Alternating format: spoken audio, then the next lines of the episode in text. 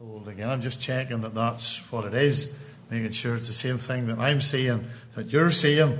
So let's sing our very best, remaining seated while we sing these two verses, please.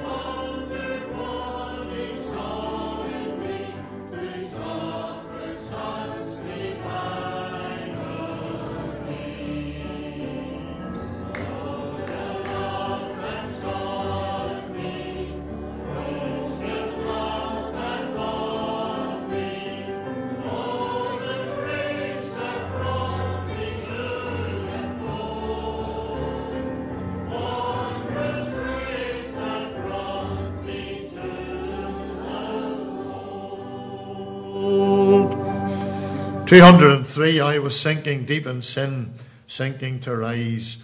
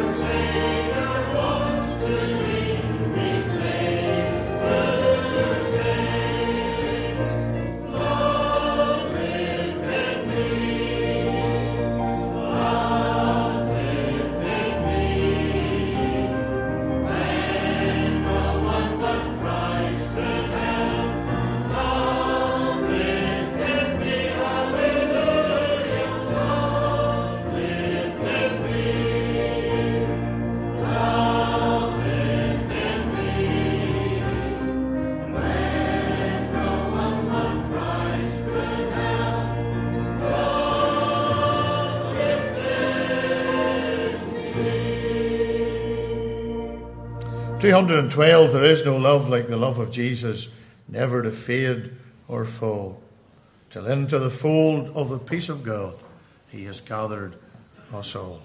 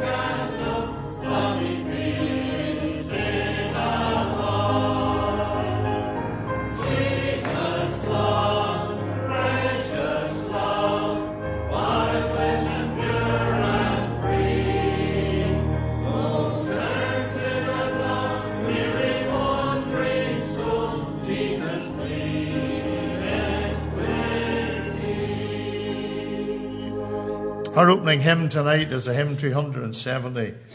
Down at the cross where my Saviour died, down where for cleansing for sin I cried. The hymn number 270, we're singing well. Let's again really do our very best. Our opening hymn, and we'll stand together while we sing, please.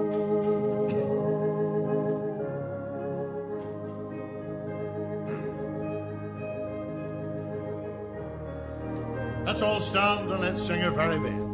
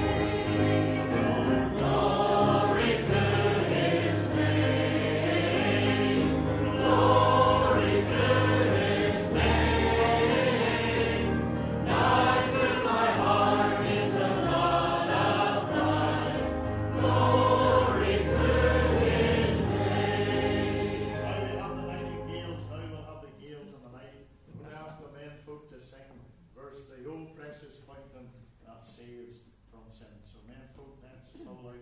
All the stops and sing our praise. Oh, precious fountain.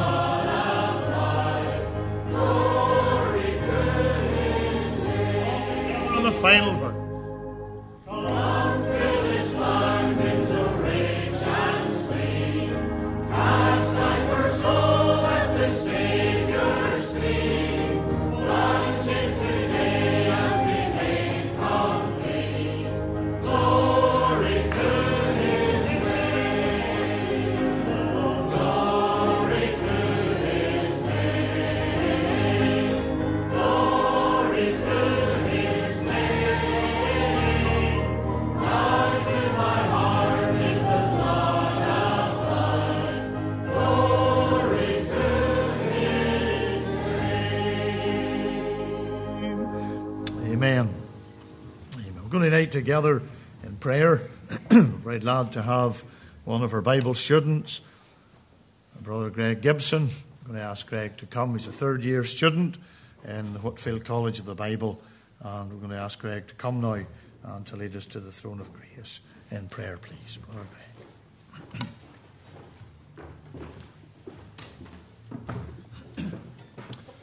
Uh, let's unite our hearts in prayer, please.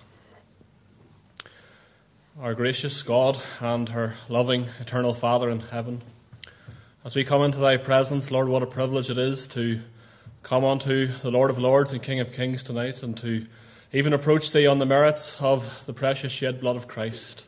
O Lord, we thank thee tonight for Calvary and for that finished work, Lord, and that is the only way for sinful man to be saved, it is through the Lord Jesus Christ.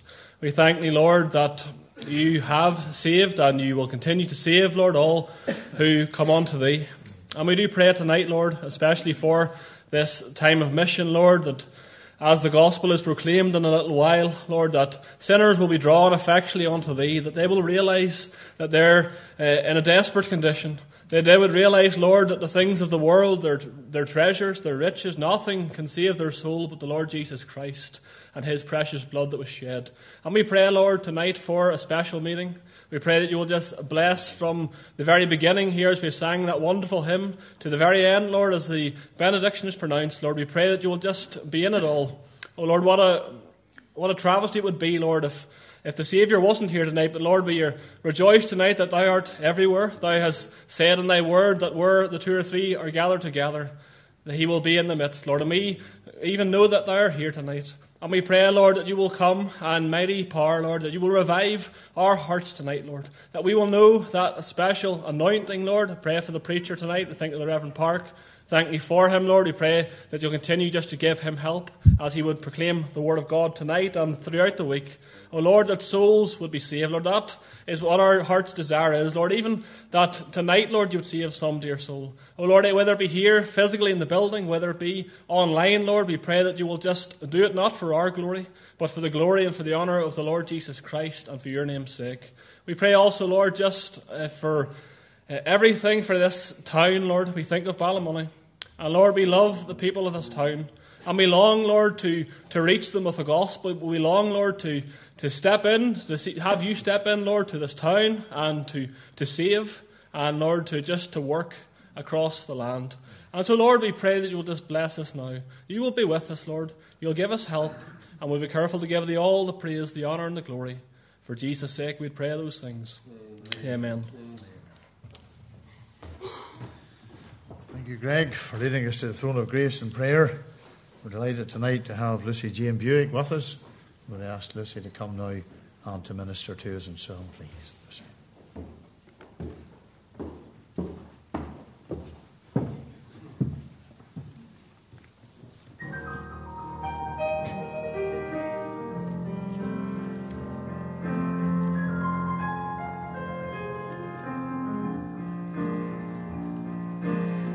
Ahead.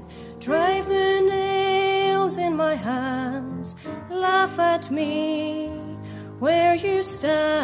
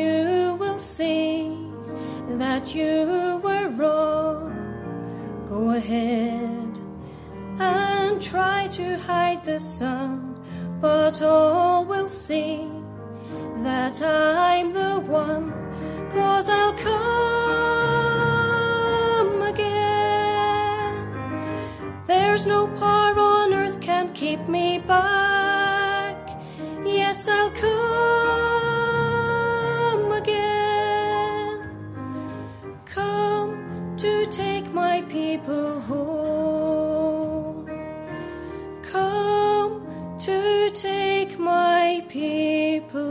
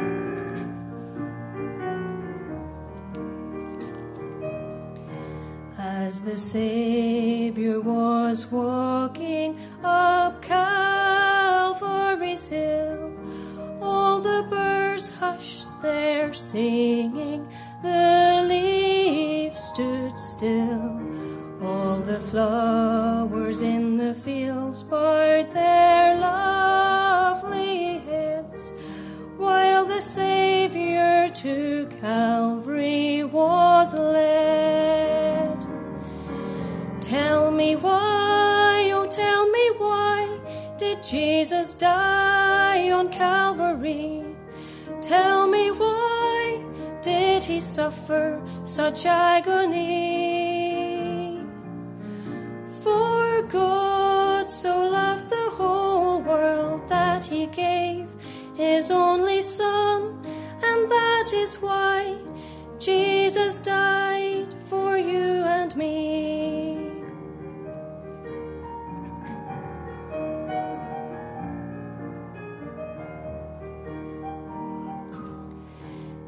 Put nails in his hands pierced his precious sight, and the pain was so great that tears filled his eyes. Yet he spoke not a word till.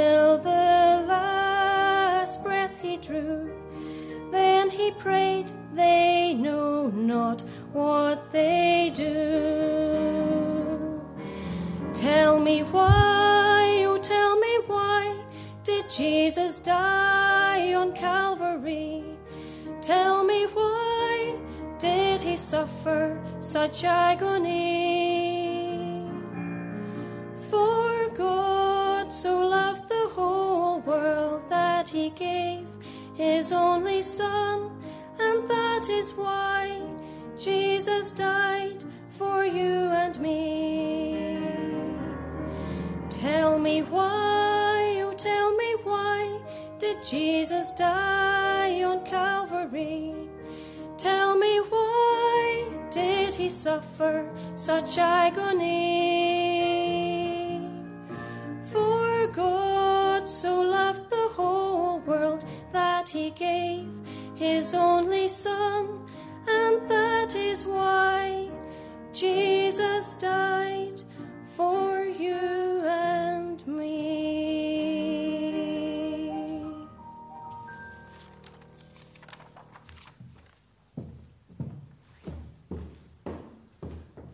Lucy Jane for Minister to us in song. We continue to remember you and Peter and trust and pray that the Lord will continue to lead you and guide you in the days ahead. And I have no doubt that Ivor was listening in at home. And we want to say to Lucy Jane's dad, and to Ivor, we miss him, we love him dearly in the Lord, and continue to pray for him as he recovers. And he's making progress and we trust and pray that soon he'll be back amongst us. And I know that he'll be listening in tonight and enjoying the ministry. And so we bid you all welcome. Uh, it's good to see those who have come, made the effort to be with us again tonight. Mr. Park always said that sometimes Wednesday nights can be lean, sometimes Monday nights can be lean. Uh, but we're glad to see you. And if you look at me, you know I'm not lean. So I would love to be lean unless it's to one side or the other. Uh, but we bid you welcome. The other night we welcomed Baby Moore, and we're delighted tonight uh, to have another little one with us, and that's Baby Miller. And she's back in there in the back row, and we trust and pray that that little family will continue to know the blessing of God uh, in the days that lie ahead. You're all welcome in the Saviour's name. Those who are joining with us uh, in Sermon Audio, Facebook, and YouTube. We bid you welcome as well, wherever it is you are joining us. Do remember the mission as it continues, night by night. The time's going past very quickly. Been watching my hand. And you know, whenever that time passes tonight, we'll never get it again. It's gone forever. And so the opportunities of this mission are passing very quickly. Let's take up every opportunity we can in the nights that lie ahead. Do remember the seasons of prayer in the MacArthur room downstairs. And tomorrow night, as we have said, the word of truth are singing. We're not going to say any more about it, get us into trouble, but the word of truth will be singing tomorrow night. Wednesday night, our sister Rebecca Park. Thursday night, Sarah Knowles. And Friday night, we will have Marcus and Cherith Lecky to minister in song. But we also have a special testimony from Andy Copeland. And do remember that meeting on Friday night. Pray for our brother as he comes. Uh, he was involved in the paramilitaries and he has a tremendous testimony to tell of the saving and keeping power of the Lord Jesus Christ. So do remember Friday night, seek to bring others with you as the meetings continue. Hymn 324 I once was a stranger to grace and to God, and knew not my danger, and felt not my load. I wonder tonight, is that the case? That you don't really realize the danger that you are in.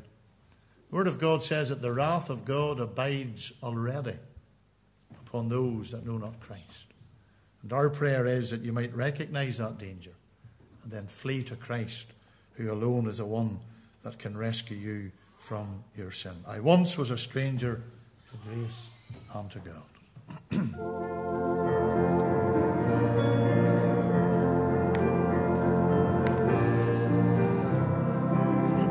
Standing while we sing.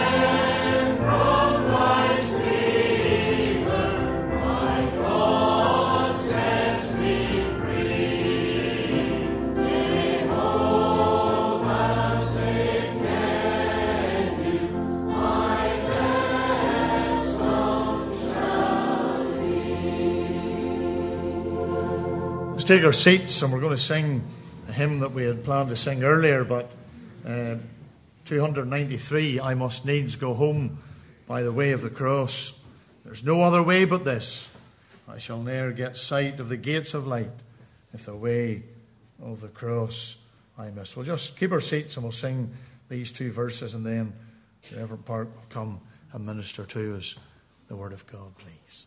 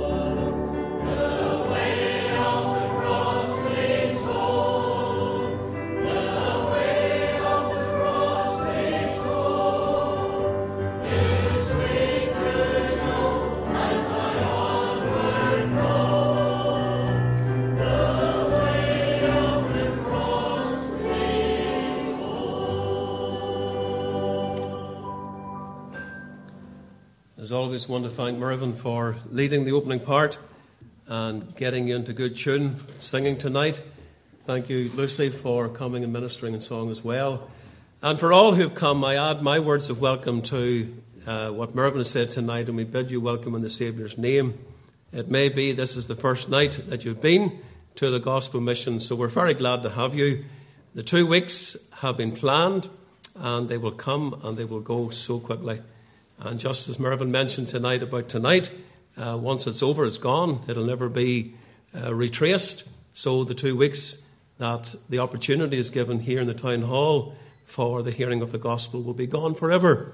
And when we pronounce the final Amen on Sunday night coming, then it'll be over.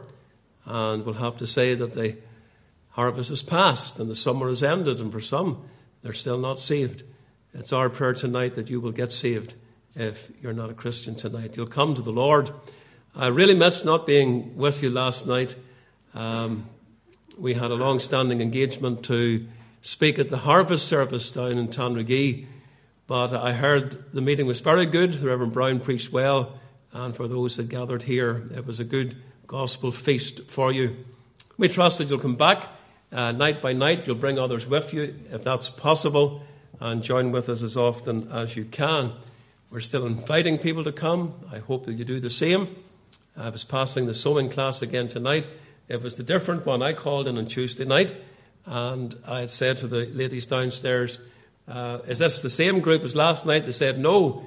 So, because Monday night is different, I thought I would knock on their door and go in and just give them that wee invitation, tell them there's a mission happening here and you'll be welcome to come any night. Just a wee invitation. It's good to give that and encourage people to come under the sound of the word.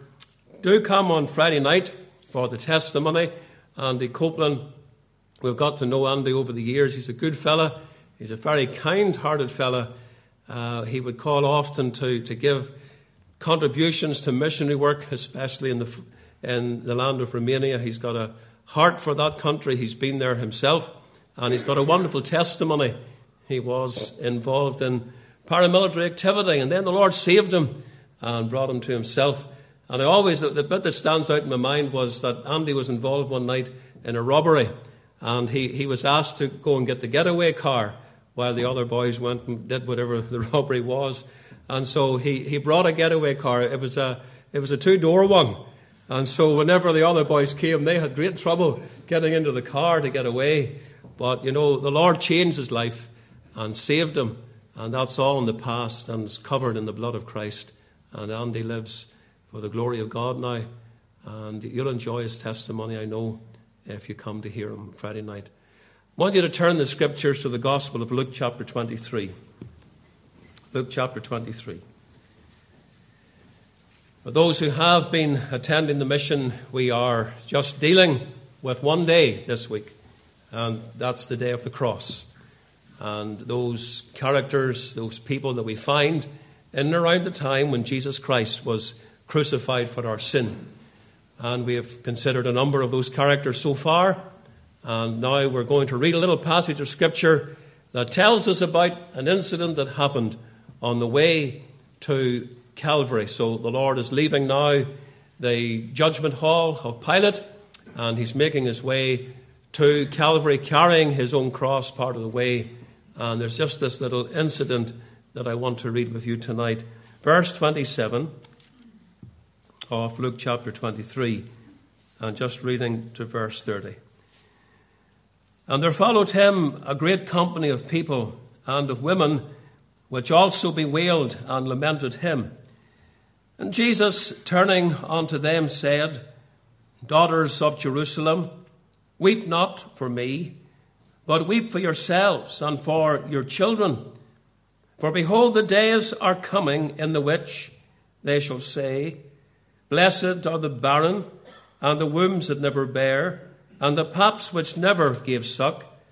Then shall they begin to say to the mountains, Fall on us, and to the hills, Cover us.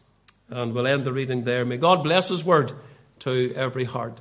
We'll bow together in prayer, please. Our Father, we rejoice in the one that is called Jehovah Tsidkenu? We've been singing about him tonight. And we know that that is a title that just expresses that Jesus is the Lord our righteousness. When he came to do the great work that he did as Savior, as our mediator, he shed his blood for the cleansing away of our sin, but he worked out a righteousness to cover us. And tonight, those of us who are saved by your grace were covered over in the robe of righteousness that our Father has given to us. A robe that was wrought by the Lord Jesus Christ, woven by him when he came to this earth. And we rejoice tonight that when God looks at us, he doesn't see what we used to be, doesn't see our past sin, but he sees Jesus, for we're covered in the righteousness of Christ. We pray that these truths of the gospel that we've been singing about and the ministry and song from Lucy will be a real blessing already to those that are here. But in these closing minutes, as we come to look at this section of your word and this little incident that took place on the way to the cross, we pray that you will speak to us, that you will open up our hearts to your truth. And for any here tonight who are not saved and do not have a covering for their sin, Lord, bring them to Jesus Christ in mercy, that they may obtain forgiveness and peace with God forevermore. Grant us now the help of the Holy Spirit in Jesus' name. Amen. So much has happened in such a short period of time. Christ is brought before the chief priests at daybreak. We know that if you look back at chapter 22 and mark what it says in verse uh, 66, we discover that that was the time when he was brought. As soon as it was day, the elders of the people and the chief priests and the scribes came together and led him into their council. He then appears before Pontius Pilate, over for a time to Herod, and then back again to Pilate. And there seems to have been a long struggle between Pilate and the people concerning him. He was mocked, he was scourged, he was crowned with thorns, and all this happened in a period of four to five hours, six hours at the most, for Jesus was crucified between nine o'clock and twelve o'clock in the morning. Christ's enemies lost no time in their evil work. They got him to the cross as soon as they could. As he is led away to be crucified, Simon the Cyrenian, this stranger to Jerusalem from North Africa, is apprehended and compelled to bear the cross of Christ, at least part of the way to that place of execution, lest the Lord Jesus Christ became weary and died before he got to Calvary. We discover also a great crowd of mourners, true mourners who joined the procession and followed Jesus to the place of his death. In particular, among this vast crowd that thronged the streets and followed Jesus to Calvary was a group of women who bewailed and lamented him. They were not his enemies. They were comprised of his friends, well wishers, and the common people who were moved with compassion towards him. They had heard of his fame. Perhaps they had listened to his preaching. They had seen his miracles, and they, they honestly believed that he was being condemned unjustly. Though many reproached and reviled him, yet there were some that had compassion, and they pitied and sorrowed for him. I want us to travel back to this scene before us. I, I want you and I to become eyewitnesses to what is happening here. We're going to join this procession. I want you to, to see these daughters of Jerusalem and listen to their cries and their weeping, see their tears and their sorrow, hear the words and the counsel of the Lord Jesus, and then ask a question, very important question. Is there a message for me in this passage of Scripture, and I believe there is. As you and I join this procession and we watch what's happening, we listen to what's happening, there certainly is a message for you and for me. I want you to notice as you look at verse 27 the regret of these women. Verse 27 reads as follows of chapter 23 And there followed him a great company of people and of women, which also bewailed and lamented him. From the streets of Jerusalem come this crowd of women, some of them led by love, some by pity, others by curiosity. Their hearts were filled with grief, their eyes were filled with tears as they lament over the blessed Son of God.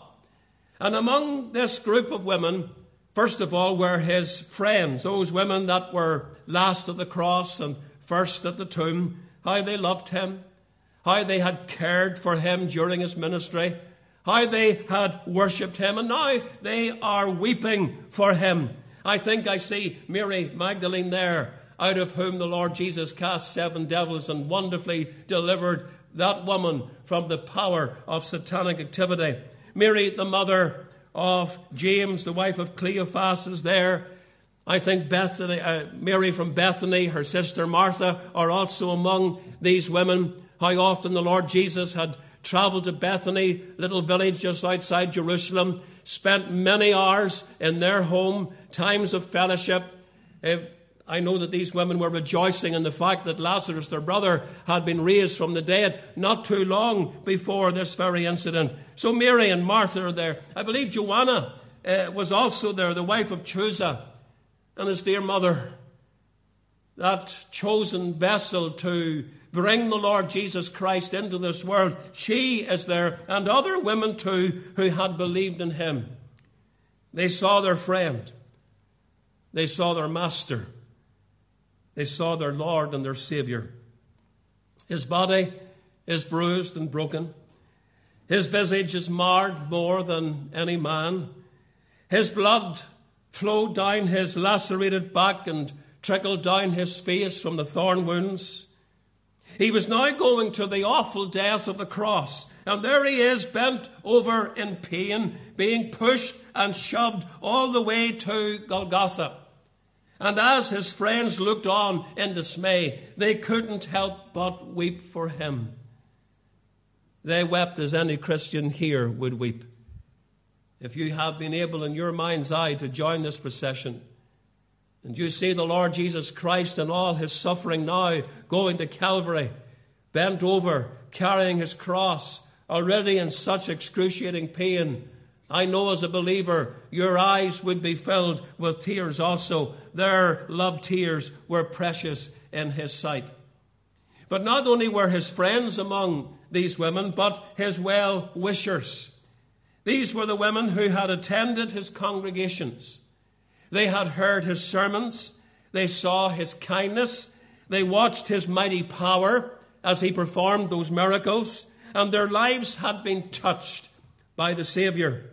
Though perhaps they had not received him, yet they were affected by him and by his teachings. They knew of his innocency, and they too were filled with immense grief, the sorrow of those who weep for a great and a good man. Such we might expect in the life of an unconverted person whose life has been touched by the Son of God. And there are those who come to our meetings and they're not saved, and, and when the cross is set before them, and when we tell the old story of the sufferings of Christ there upon Calvary's tree, their heart is melted.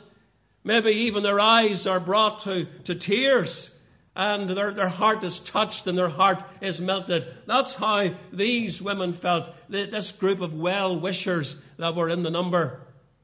His friends were there, well wishers were there. And I think also in that number, the curious were there. They were in lar- by and large strangers to Christ.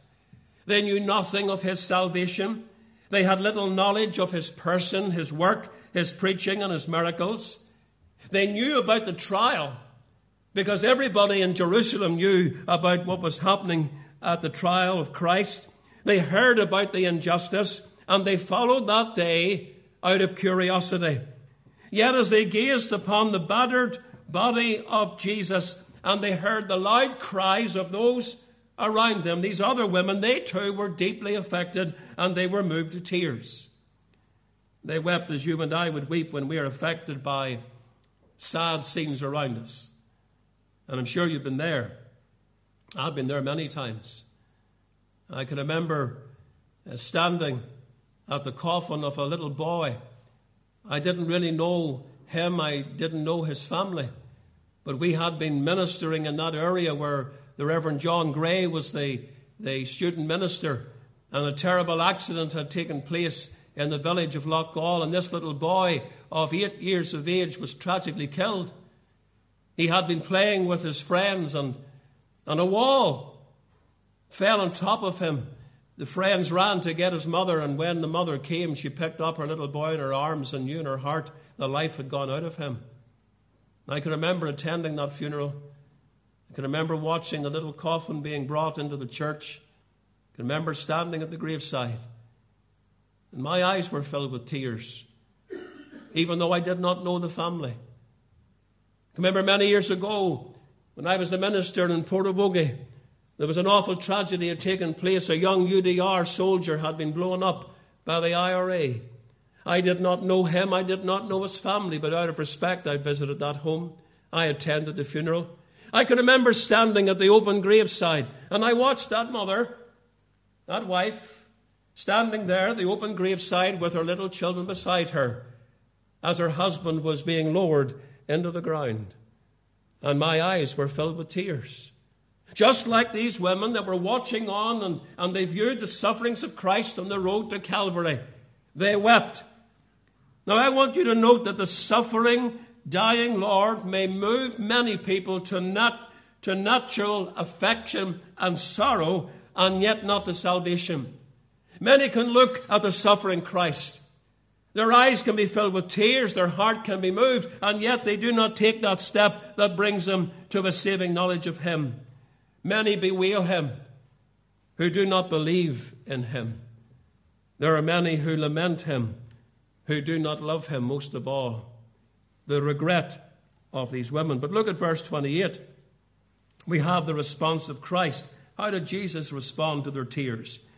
But Jesus, turning unto them, said, Daughters of Jerusalem, weep not for me, but weep for yourselves and for your children. In his agony, with the certainty of the cross at hand, Jesus took time to notice the tears of these women. But he directs their lamentation to themselves. He did not rebuke them for weeping, rather, he commended them, but he did instruct them to weep for themselves and for their children. He had recently wept over the city of Jerusalem. You remember that? When he came into sight of the city, we are told that Jesus wept. Oh, Jerusalem, Jerusalem, how often would I have gathered thee as a hen gathers her chickens under her wings, but ye would not. And Jesus wept over that city. And now he is telling these women to do the same. For these women, by and large, were from the city of Jerusalem. He could see things with his eye of omniscience that was going to befall this city. Perhaps the coming destruction of Jerusalem was in view. Some of these women might might live to, to witness that, to share in those calamities that would befall their city. At least their children would. Jesus had preached a sermon not long before this in Luke chapter 21. If you turn back a couple of pages, you'll discover that he spoke about the destruction of the temple, first of all. Luke chapter 21, verses 5 and 6. And some spake of the temple, how it was adorned with goodly stones and, and, and gifts. He said, as for these things which ye behold, the days will come in the which there shall not be left one stone upon another that shall not be thrown down. In other words, this temple that you see, that you're directing our attention to with all its beauty, the glorious buildings, and, and how they were decorated, these buildings are going to be destroyed. There'll not be one stone left upon another. And then he foretold of an awful time, if you run your eye down to verse 20 and when ye shall see Jerusalem compassed with armies, then know that the desolation thereof is nigh. Then let them which are in Judea flee to the mountains, and let them which are in the midst of it depart out, and let them not, and let not them that are in the countries enter thereinto. For these be the days of vengeance, that all things which are written may be fulfilled. But woe unto them that are with child, and to them that give suck in those days. For there shall be great distress in the land, and wrath upon this people. And they shall fall by the edge of the sword, and they shall be led away captive into all nations, and Jerusalem shall be trodden down of the Gentiles until the times of the Gentiles be fulfilled. In AD 70, Titus, with his great army of Rome, marched into the city of Jerusalem. First of all, besieging that city. The temple and nearly all the city was burned or otherwise destroyed during this siege. It was a terrible destruction. The armies of Titus encompassed the city and it was brought to a terrible ruination. Multitudes of Jews were slaughtered. We are told that their blood ran in the streets like rivers. Women were ravished and butchered. Little children were run through with a sword. The holy city was trodden down, and the Jews that escaped faced famine, or others were scattered to the nations. Josephus, the historian, records that no less than 1100,000 Jews perished in the siege of Jerusalem by sword and by famine. That's over a million people. 97,000 Jews were made captives. Most of them were sent as slaves into Egypt or dispersed through the various Roman provinces to be cast to the wild beasts in amphitheaters. Jesus saw this. He could see this with his prophetic eye. And as he looked at these women that were weeping, he says, Weep not for me, but weep for yourselves and for your children, because Jesus knew what was going to happen in AD 70. But perhaps that greater destruction was in view. I believe it was. When the end of the world would come and Jesus would return to this world. Certainly, we have that in the sermon of Luke chapter 21 if you come back to that chapter and look at verse 25 of Luke 21, there shall be signs in the sun and in the moon and in the stars, and upon the earth distress of nations with perplexity, the sea and the waves roaring, men's hearts failing them for fear and for looking after those things which are coming on the earth. For the powers of heaven shall be shaken, and then shall they see the Son of Man coming in a cloud with power and great glory. We're thinking here, of course, about the second coming of the Lord Jesus Christ when he comes to judge the world. What a dreadful and a terrible day that will be. Great commotions in the heavens, as we've read here. Great distress and perplexity among the nations of the world. The sea and the waves roaring, men's hearts failing them for fear. An awful picture is presented here. Oh, my friends, the second coming of Jesus Christ will be attended by everything which will make it alarming to the senses and to the heart of man. If the giving of the law at Mount Sinai was so terrible that, that even Moses had to exclaim, I exceedingly fear and quake. The return of Jesus Christ, when he comes to this earth in power and great glory, will be much more terrible than that. If the hardy Roman soldiers became as dead men, when the angel rolled the stone away and Christ rose from uh, the dead, how much greater will the terror be when Christ returns to judge the world? No wonder Paul said, knowing the terrors of the Lord, we persuade men. When we see Christ crucified, we gaze upon him there upon the cross. We see him in all his suffering and all his anguish and all his pain. We ought to weep, not so much for him, but for ourselves. Not merely for the fact that he died, but for the cause of his death. And the cause of his death was your sin and mine. Oh, sinner, weep. Weep for fear. Consider the destruction that comes upon men if they neglect his love and reject his grace and spurn his call, as the Jewish nation did, bringing certain judgment and ruin upon them. Weep, sinner, weep. Christian, now is the time to weep for our offspring, our children who know not the Saviour, and for our friends who are out of Christ, and for the lost round about us. Oh, there are so few tears in the days in which we live. Maybe we need to pray for the grace of tears. One who knew the great preacher George Whitefield well and attended his preaching more frequently perhaps than any other person said that he hardly knew him to go through a sermon without weeping.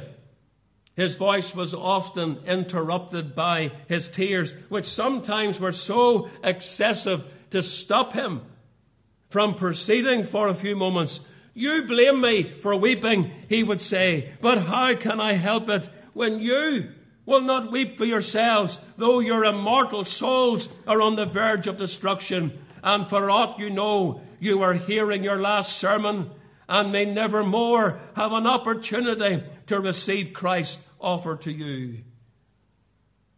Oh, that we might weep. Dear unsaved man, woman, now is the time to weep. To weep over your sin, your sin that nailed Christ to the cross. God is looking for sorrow over sin and repentance from sin. But there's something else I want you to notice in the passage that we read tonight in Luke 23. I want you to notice, thirdly, the reason for such tears. And I draw attention to the other two verses, 29 and 30. As Jesus directs these women to weep for themselves and their children, he gives them a reason why. For behold, the days are coming in the which they shall say, Blessed are the barren and the wombs that never bear, and the paps which never give suck. Then shall they begin to say to the mountains, Fall on us, and to the hills, Cover us. Sad times are coming to your city, Jesus is telling these people. It's going to be destroyed. and you will be involved in that destruction. Therefore, weep. Why? Because the destruction will be very terrible. There was coming a sure day when the inhabitants of Jerusalem would crave for two things. They would crave to be childless, and they would crave to be buried alive. First of all, they would crave to be childless. Now, sometimes those who have no children envy those that have. Rachel envied Leah in the scriptures because Leah was fruitful. She was able to bear children, but Rachel could not. Hannah wept sore because the Lord had shut up her womb, and we think of the tears that she, she shed in the tabernacle. Jesus said there was coming a day in Jerusalem when those who had children would envy those who had none. And they would say in verse 29 Blessed are the barren and the wombs that never bear, and the paps which never gave suck. You see, one day in Jerusalem, children would be a burden. A burden when trying to escape. Can you imagine the, the army of Titus, this Roman army marching against the city? The fear that that must have instilled into the hearts of all the people. Can you picture in your mind these, these women with their little infant children or small children in their arms trying to flee, knowing what was coming, that they would be killed, that they would be butchered? And children would be a burden trying to carry a child and run away at the same time. There was coming a day in Jerusalem whenever children would fall by the sword. What a dreadful thing for a mother to witness her child being butchered before her very eyes. One day in Jerusalem, children would be left to the famine. In fact, such was the severity of that famine, we are told that some women even ate their own offspring. I can't miss the, the application here for you and me. I would be, I would have every reason to, to lament and to wish my child, my, my wife childless, if I had a child who died without Jesus Christ and went to hell. Every reason. I can remember when Susan and I got married. And of course, we, we dearly loved to have children, but I can remember us praying, Lord, don't give us any children if those children will die without the Lord and be lost in hell forevermore. Lord, if you're pleased to bless us with children, bring every one of them to a saving knowledge of Christ. And when we prayed that, we really meant it. Oh, my friends, King David lamented over Absalom. He lamented over Absalom because Absalom was lost. There's never a time that I read that history in 2 Samuel and the chapter 18, and there at the end of the chapter, but there's a tear comes to my eye there's a pain that comes to my heart as I, I try to imagine how David is feeling. You remember Absalom raised himself against his father. He sought to kill him. And yet David still loved his son. There was his son. And whenever the battle was fought and Absalom was killed, and David hadn't heard that news, there were runners coming to the palace to, to bring news to David. And here in the last two verses of 2 Samuel chapter 18, we read that the king said to Cushai, this is one of the runners that came, Is the young man Absalom safe? And Cushai answered, The enemies of my lord the king, and all that rise against thee to do thee hurt, be as that young man is. In other words, Absalom's dead. And the king was much moved. And he went up to the chamber over the gate and he wept. And as he went thus, he said, O my son Absalom, my son, my son Absalom, would God I had died for thee, O Absalom, my son, my son. David is wishing in his heart that he had died instead of Absalom. Not just because Absalom was his son, but he knew where Absalom was. in a lost eternity. And I tell you, we would have every reason to weep as parents if we had a child that died without the Saviour and went out into a lost eternity. And so Jesus is saying to these women, there's coming a time in Jerusalem when people will wish that they were childless. But there's coming a time in Jerusalem when they will also wish to be buried alive. Look at verse 30 of our Bible reading in Luke chapter 23. Then shall they begin to say to the mountains, Fall on us, and to the hills, cover us.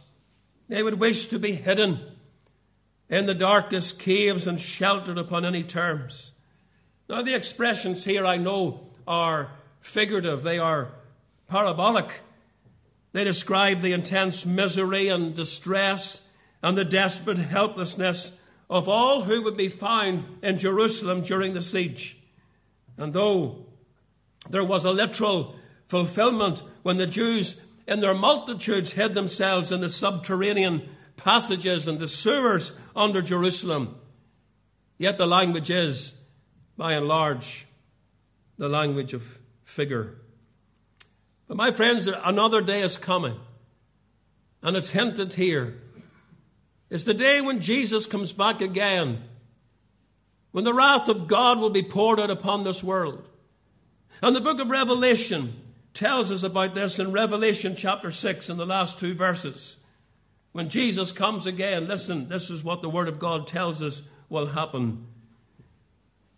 These people here in this passage of Scripture, described in verse 15, the kings of the earth, we'll read verse 15 as well and the great men and the rich men and the chief captains and the mighty men and every bondman and every free man hid themselves in the dens and in the rocks of the mountains, high and low, kings and paupers. And this is what they say. Verse 16 They say to the mountains and the rocks, Fall on us and hide us from the face of him that sitteth on the throne and from the wrath of the Lamb, for the great day of his wrath is come, and who shall be able to stand?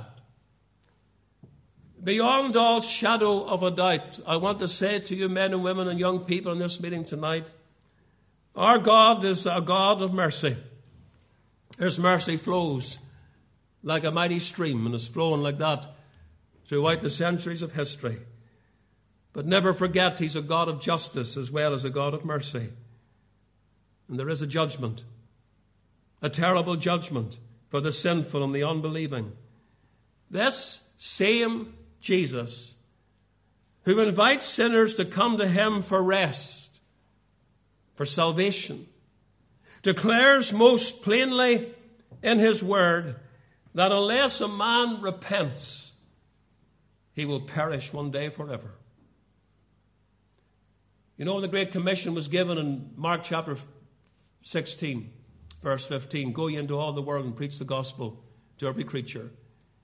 Jesus says, He that believeth shall be saved, he that believeth not shall be damned. It's the words of Christ.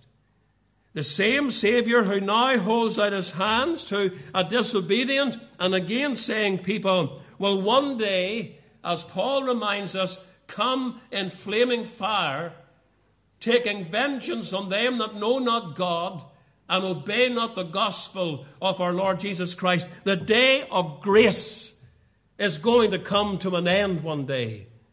And you're living in the day of grace. The day of grace describes the opportunity that God gives to you now to be saved. Coming to missions like this, attending gospel services, receiving invitations from family and friends to, to come to a gospel meeting, being invited to Christ to seek Him, be reconciled to God, to be saved. That day is coming to an end. There'll be no more missions. There'll be no more gospel services. There'll be no more tracts put into your hand. No more standing in the open air preaching the word. No more pleading from your friends and your family to get right with God and to be saved. The day of grace is coming to an end. because the day of vengeance will have arrived, the day of eternal judgment. 2,000 years ago, when the Lord Jesus Christ was going to the cross, he saw these women in the procession, perhaps some of them with their children in their arms, and he said to them, Weep not for me, but weep for yourselves and for your children. Am I wrong in saying that right now in heaven, He's looking down into this town hall tonight, looking down into this meeting, and He's saying to you, Weep for yourselves. Weep for yourselves. Those of you who know not Christ as your Savior, weep for yourselves. Christian, weep. Weep for yourself over your, your sin, over your hindrances in your life, over your failings. Weep for your children who know not the Lord. Weep for the lost and the dying in this very town that we're trying to reach at this time. Weep, Christian, weep. I say to the unconverted, weep for yourself, for your sin that nailed Jesus to the cross of Calvary, for your sin that is taking you down to the sides of the pit forevermore, to hell itself. Weep, my friend, weep, and in your tears I trust that you will find the Savior. I trust that you will be drawn to Him. This blessed Lord Jesus Christ who loves you, who came into this world to die for you, and who this very night is willing to save you if you but come to Him. Oh, yes, sinner, weep for yourself and flee to the Savior and get underneath the covering of His blood and know your sins forgiven before the great and the dreadful day of God's wrath comes upon this world. And you be found among those who will cry, To the rocks and the mountains, fall on us and hide us from the wrath of the Lamb. Let's bow together in prayer.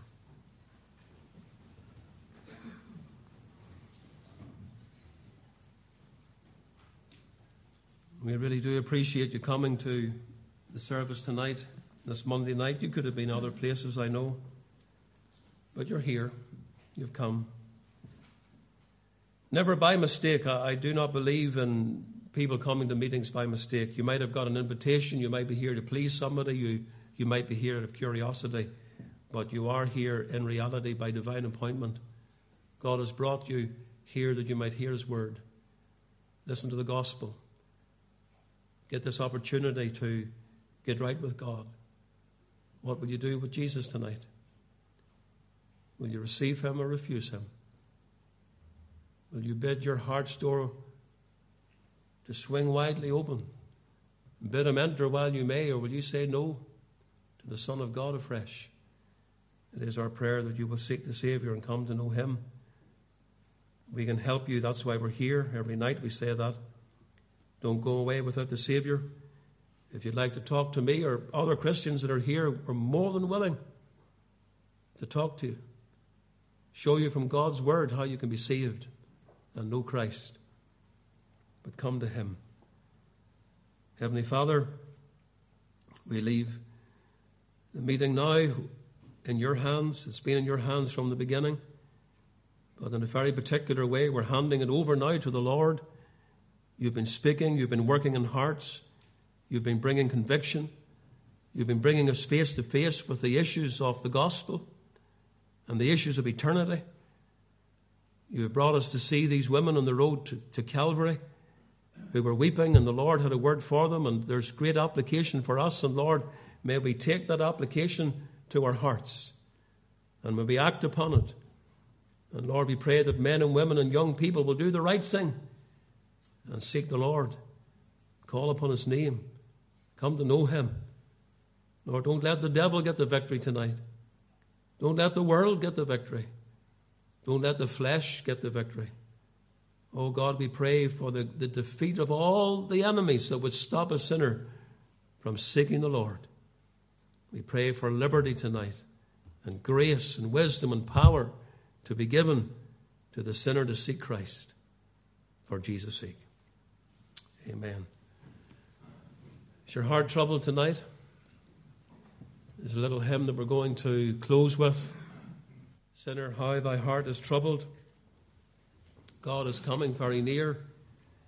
Do not hide thy deep emotion. Do not check that falling tear.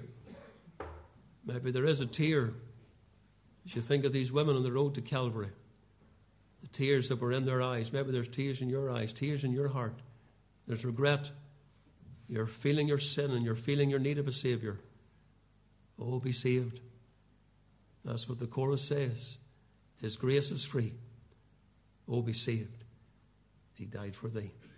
Please think of the words as we just sing the first three verses of the hymn.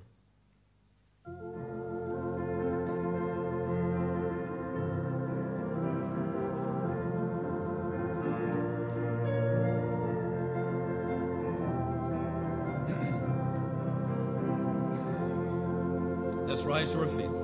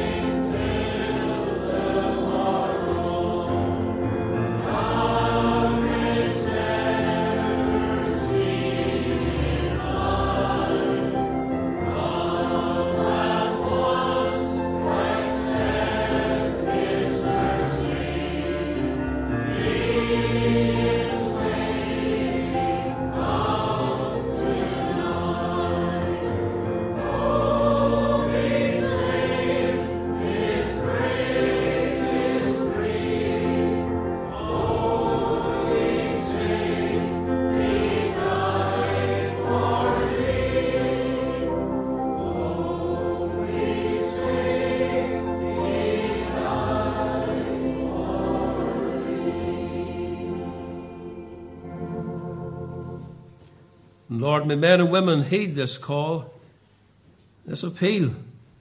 Oh, be saved. His grace is free. Oh, be saved. He died for thee. And may there be that coming to the Saviour and knowing what it is to become a child of God with sins forgiven and a certain future of heaven forevermore. Oh God, dismiss us now with your fear and in your love. Give us travelling mercies as we go home. And Lord, may sinners heed what is being said tonight for Jesus' sake. Amen. Amen.